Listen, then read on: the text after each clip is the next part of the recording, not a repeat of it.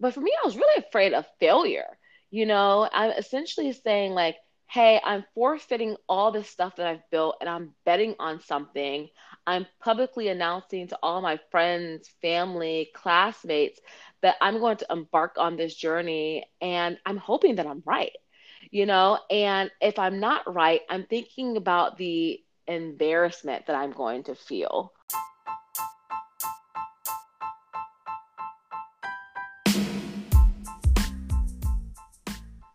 Hello, and welcome to Wind Down, Build Up, the podcast giving you the tea and the tools to succeed in business. I'm Tabitha Solomon. And I'm KJ Miller. Today on the show, we're discussing the biggest fears of entrepreneurs and how we've overcome them. Woo! You know, this one's going to be really interesting because this requires us to be honest and open and transparent about our personal fears and also just share like how we've overcome them to be able to persevere on this journey of entrepreneurship. Yeah, and it is, you know, a fairly terrifying journey. So mm-hmm. I think, you know, I we talk to entrepreneurs all the time who talk about the different things they're scared of before they launch, the things they're scared of once they've launched, and we're going to mm-hmm. tackle all of that um, and hopefully give you guys some good tips on how to overcome those fears. Great. Now, if you haven't, please be sure to follow us on Spotify and give us a five star rating on Apple Podcasts. It's a free way to show your support and help boost us in the algorithms. All right, so let's get into the tea portion of our conversation this week. And it is about the utmost failure of leadership, which is Donald Trump and him inciting, uh, is that the right word? Inciting? Like inciting, inciting. Um, mm-hmm. essentially domestic terrorists to attack the Capitol just one week ago as our senators were counting the ballots to, you know, name Biden the official president.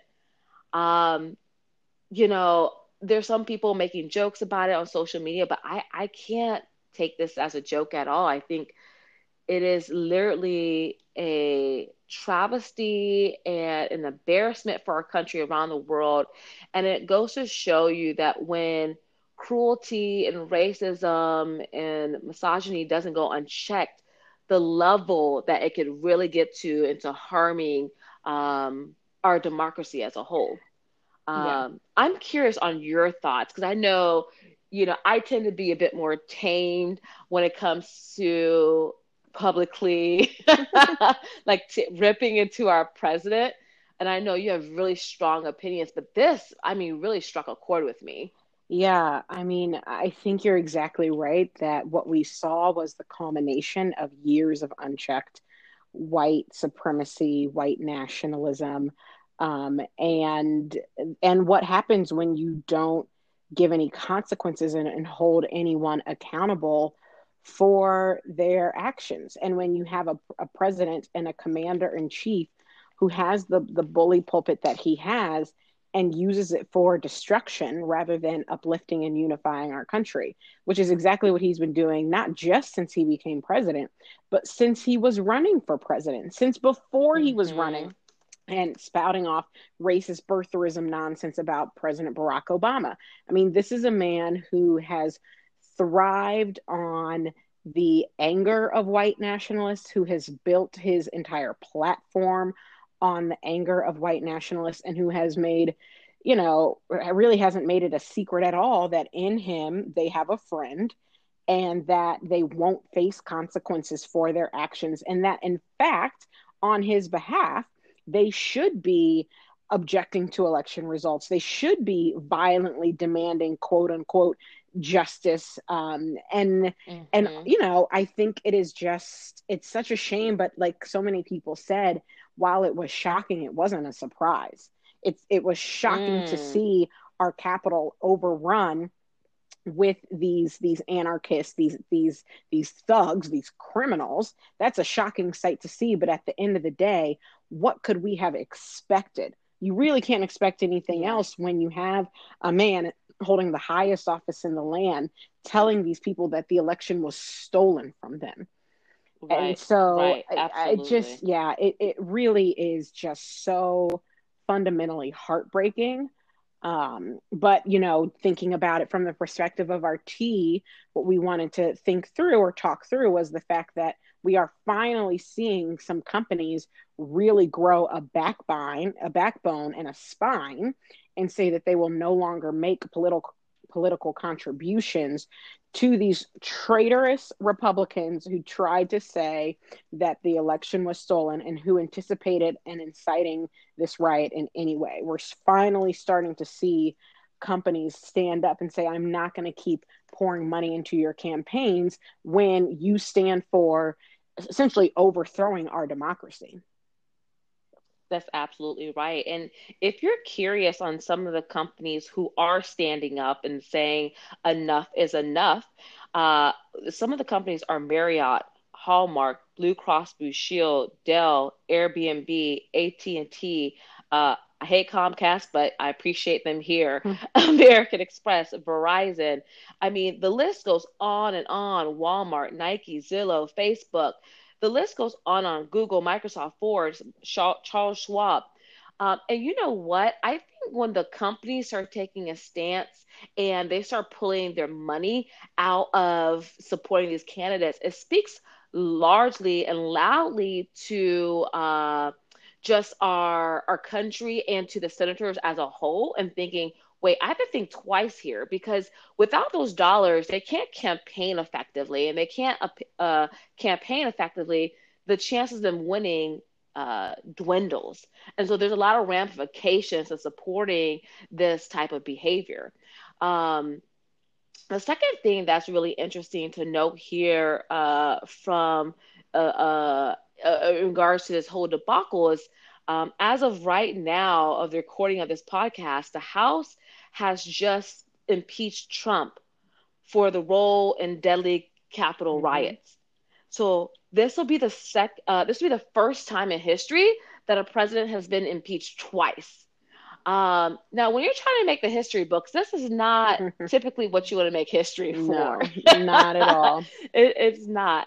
Um, but again, it goes to show you, in my opinion, that you know, foolery, you can only get away with foolery for so long. It eventually catches up with you. You know, whether it is in this example of Trump or people who are embezzling money in a business or Enron or, you know, anything else in between, I feel like we've heard and seen it all. It always catch up with you, you know. So what happens in the dark will come to light the first shall be last, the last shall be first, and all those other proverbs. This is another great example of that coming true. I agree. I hope. Um, I mean, what's sad about the the companies pulling out their money is that like most of these companies, I would have had no idea that they were contributing to all of these um, really terrible politicians. You know, but but mm. our system mm. has made it such that it's in these companies' best interest to spread their money mm. around. Right, like because at the mm-hmm. end of mm-hmm. the day, you just want politicians in your corner for when, like Google, the Justice Department brings suit against you, you want someone, you know, in Congress who's going to stand up and say, wait, not Google, you know, like, so it's mm-hmm. in their mm-hmm. best interest to just spread their money out. And it's a shame that our system um, is that way. But, uh, you know, I guess I do at the very least commend these companies for for making this small and very late stand. the shade, KJ, the shade. uh, awesome. So let's get into the tools portion of our conversation uh, today. So we're talking about the biggest fears that entrepreneurs face uh, during and you know uh, the idea phase, development phase, when you launch and even running the business, those fears often don't go away. Uh, some of them morph and some of them change, but there's always some fears there. Um, and, you know, I'll go ahead and kick it off and talk about one of my biggest fears um, when I was working my corporate job at Google. um, you know, making a cushy salary, getting free food for breakfast, lunch, and dinner, free gym. It was very comfortable, you know. Um, and I was trying to climb this corporate ladder, even though it was moving way slower than I thought it should. Um, but for me, I was really afraid of failure. You know, I'm essentially saying, like, hey, I'm forfeiting all this stuff that I've built and I'm betting on something. I'm publicly announcing to all my friends, family, classmates that I'm going to embark on this journey and I'm hoping that I'm right, you know? And if I'm not right, I'm thinking about the embarrassment that I'm going to feel. Like, will people think that I'm a loser, that I'm a failure? Because a lot of people associate themselves and their business as one and the same. Mm-hmm. Um, and I tend to, I, you know, I remember saying this to you a long time ago, like, we're you KJ's KJ Mented is Mented. And I it's funny because a year later I still feel like tap this tap the party dash is party dash. But it is definitely a part of my identity. They're not one and the same, but it is part of who I am at this point. Mm-hmm. And uh, the feel of failure is real. It was real before I launched, it was real during the launch, and it's real a year and a half later because it, it just feels like with entrepreneurship, one bad thing, you know, like one bad lawsuit or one bad, you know, couple of bad reviews or something could come along and it could all the rug could be pulled up under me any day. And so it's like always trying to win the day, win the day, win the day type of mentality. And so, you know, that is my has been and continues to be my biggest fear. And I think how I've gone about trying to minimize that fear, because I think a little bit of fear is good, but how I've gone to minimize it so it doesn't become, um, doesn't impair my progress is beforehand it's like doing a little bit of testing. We always talk about this on this podcast, like doing testing before I launch to build my confidence and build my assurance that I was onto something doing market testing, having some quantifiable uh, surveys and statistics behind me. So, our uh, so it built my confidence, and I felt like I wasn't just like, oh, I like you know pink ice cream, so I'm gonna make pink ice cream for everyone. It was like, no, I I did a bit of due diligence before we launch, um, and so that kind of like calmed my concerns in the beginning. But now the the fear as I continue to like grow is like like I just mentioned like focusing on like one step in front of the other you know like uh, one of my friends always says make sure you crawl before you walk and then make sure you walk before you run. Um, and like trying not to go from like being you know someone who crawls to sprinting um, because I feel like when people grow too fast that also could be like an issue where you miss a whole bunch of structural changes or systematic things to kind of make sure you're set up for success. So, you know, between like testing and iterating and using the data and making sure I'm making like, uh, for me, like um, winning the day, so gradual wins, those are some things I've done to kind of like calm down this like fear that's always in the back of my head, which is ultimately around failure. Yeah. Yeah, I think that's right. You know, I think there is a real fear of failure, not just when you launch, but but also once you've launched.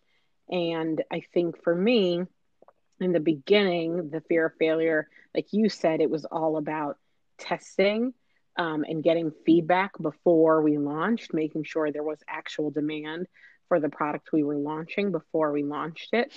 Um, but the other thing is, I would just say, is to remember, you know, most people, it's funny, we build up this idea of failure in our own heads, but most people don't consider someone who took a risk and chased a dream um, to be a failure, even if that thing doesn't work out. That's just not, I think, because America is so built on the idea of the American dream I think there does tend to be mm-hmm. a real respect for people who who who go out there and and try whether that's building mm-hmm. a tech company or opening a restaurant you know like mm-hmm. i think there's mm-hmm. real there is a real respect sort of built into our culture for people who are willing to take a risk and and, and try something with all of their heart um, and i think you know it's important to remember that that even though you might fail right like that is true you might fail at the task at hand it's actually fairly unlikely that other people will view you as a failure because of that um, and, and, mm-hmm. and sometimes you can lose sight of that but i've i've certainly found that to be true i know plenty of people who have walked away from startups or had startups not work out and I've never thought to myself, oh, that person is a failure. If anything, I think like, wow, that person has so much grit and, you know, works mm-hmm. so hard. And those end up being people that I really, really admire.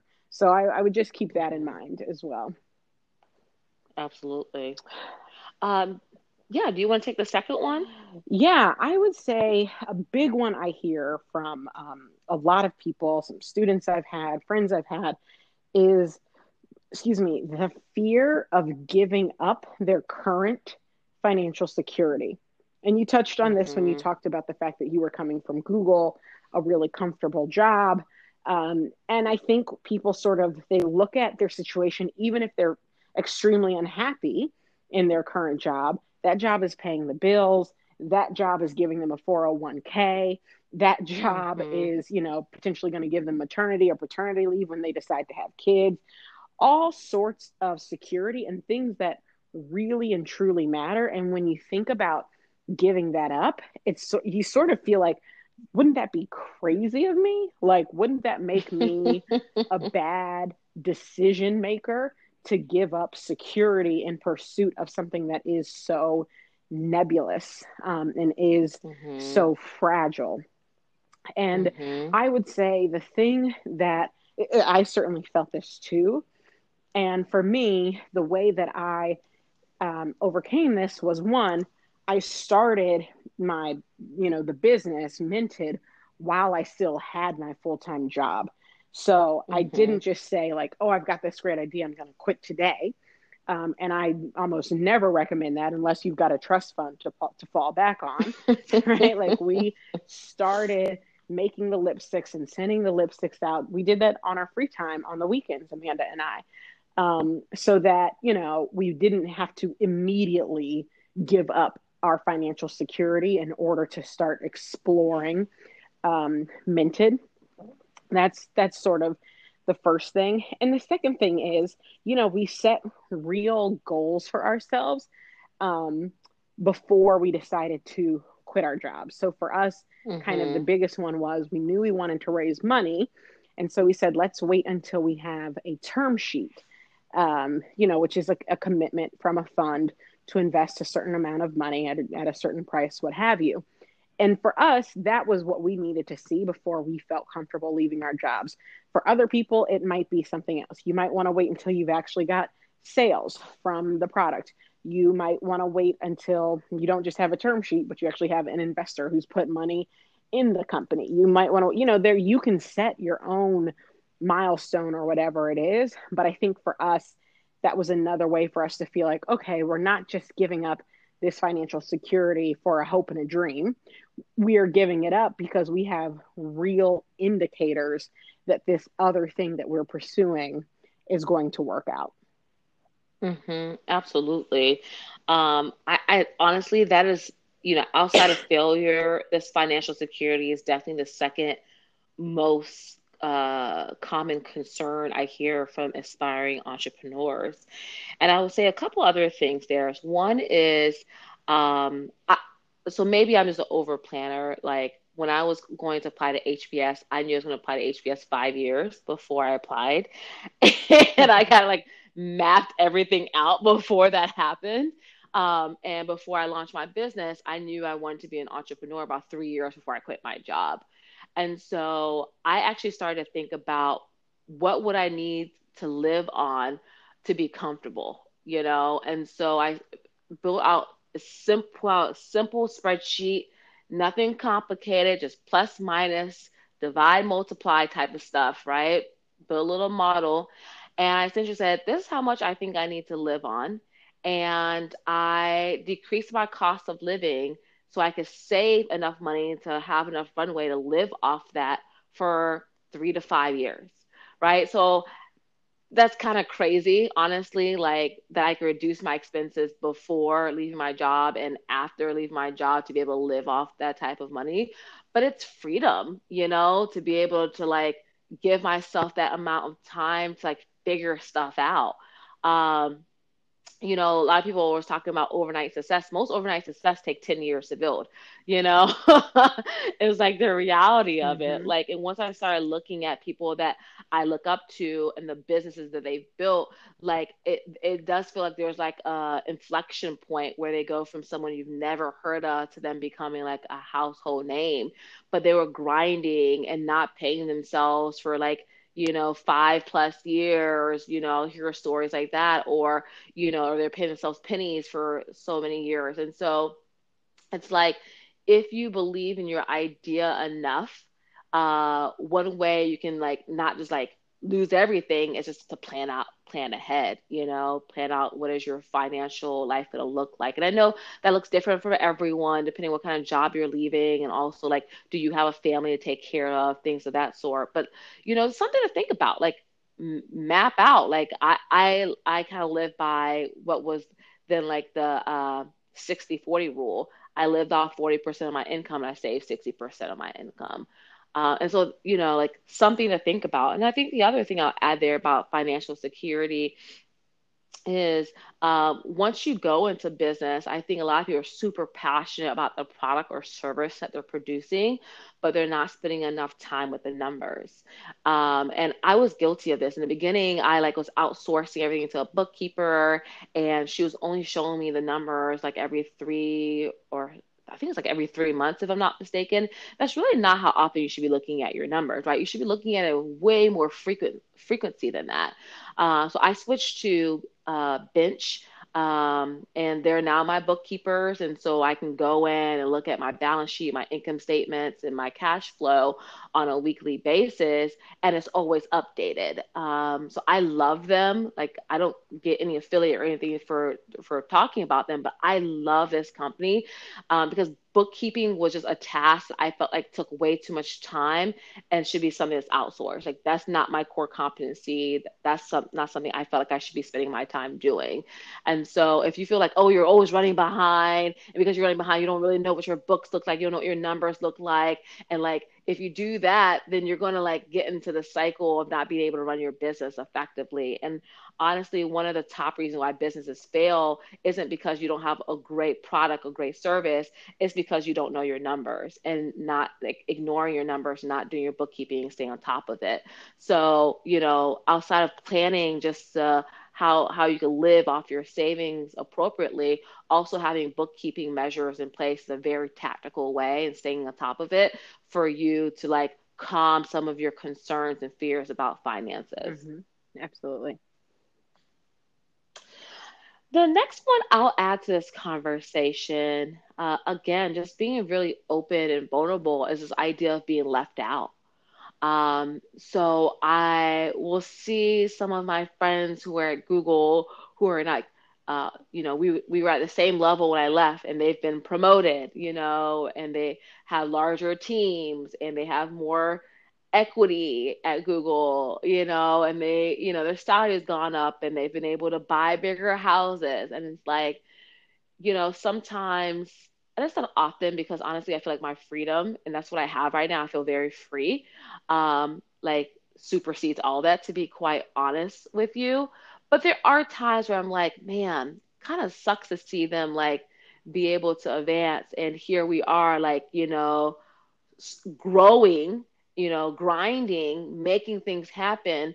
But it's not the corporate path that I once thought that I saw for myself and letting go of what that vision of what could have been is something that's really important to me so I don't feel left out and I focus on like what I am building and I surround myself with other entrepreneurs who are in similar situations and create a new norm of what this new vision will look like for my life and my reality has been super helpful.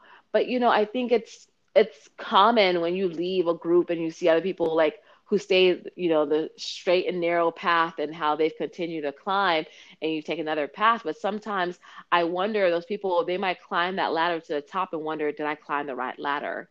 And for me, I decided to get off that corporate ladder and essentially take a different path. And, um, you know, I, there's yet to be a day that I've regretted that decision. Yeah. Yeah, I, I, I get that. And I, in some ways, it's, I feel happy because I don't think this is a fear that I've ever felt. Um, mm. Just because when I look at the people still at the corporations that I left, I don't feel any envy or jealousy or, or anything at mm-hmm. all because mm-hmm. I know that I wasn't happy there, you know, and it's not yeah. it's not because um it's not shade in any way. They are thriving and mm-hmm. they're doing a great job, but I wasn't happy. And I didn't feel like I mm-hmm. was getting to live out my my my dreams, my passions. I didn't feel like I was getting to do the work that I was even meant to do. So um mm-hmm. yeah, I don't mind being left out of the corporate trajectory at all because I don't mm-hmm. think I mm-hmm. could have. I, I, just don't think I was set up for success there.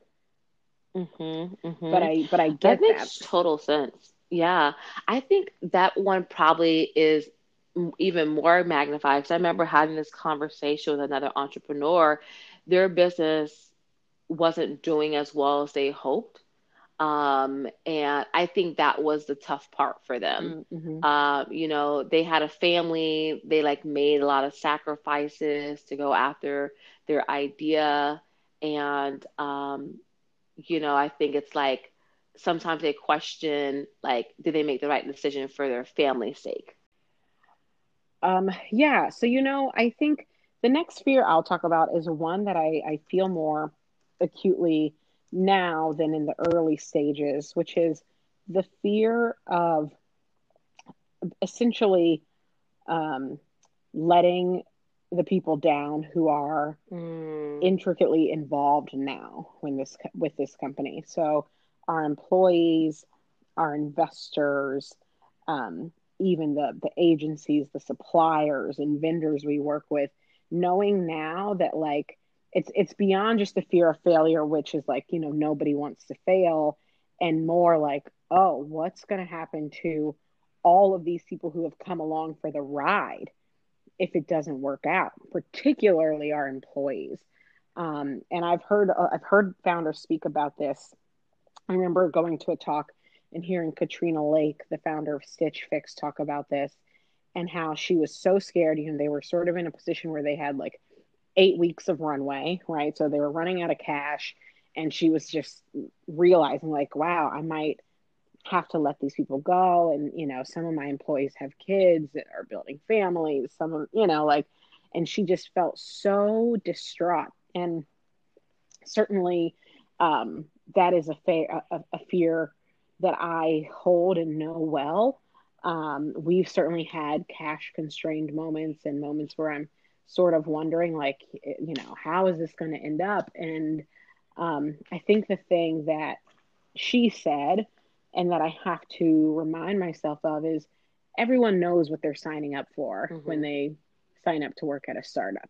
You know everyone knows look we're not l'oreal.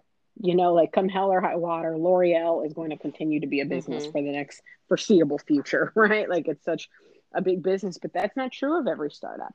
Um, and and people know what they're signing up for and they know that with great risk comes great reward. The reward is in your role you get so much more responsibility so much more credit you get to learn so much more quickly and you get so much more autonomy mm-hmm. than you mm-hmm. would ever get at a l'oreal right but at L'Oreal, what you don't get in autonomy and responsibility and credibility, you do get in job security. And so you know it, there is a trade-off but people know that about startups and as long as you can look in the mirror and say look i have been the best steward i can be of these people of this money of this brand and it just didn't work out then you sh- you know you can feel good about the work that you're doing even if you have to end up laying people off or or, or, or things don't work out for the people on your team. And, so that is something I've had to remind myself of like, look, we are a startup and people know that startups are risky. People sign up for that risk reward trade off.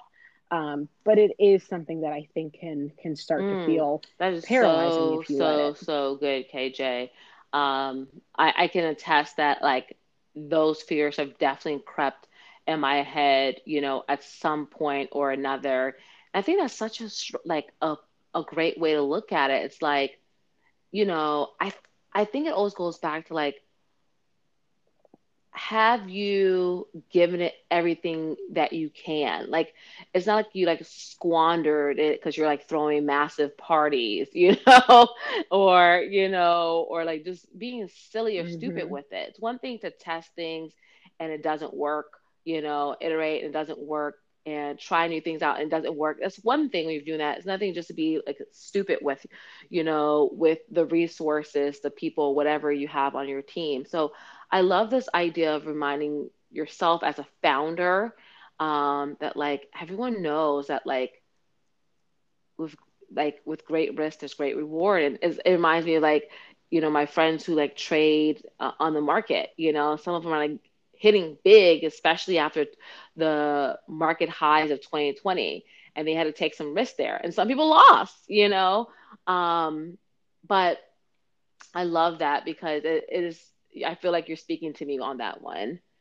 Um, well, this is this is good. I'm so glad we had this conversation because I think, you know, we've talked about the fear of failure, the feel fear of losing your financial security, the fear of being left out or not accepted, and the fear of letting those around you down.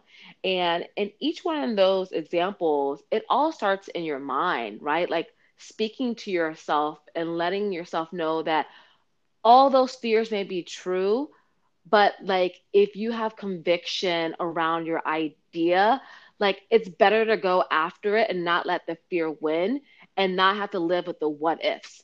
What if like that idea was the big idea that could have changed my life and my trajectory or the world in some way you know? And um, i hope that some of the conversations we've kj and i've had here and talking about how we've dealt with it personally or you know coach other people on how to deal with it might help you in some way in persevering pushing through to get on the other side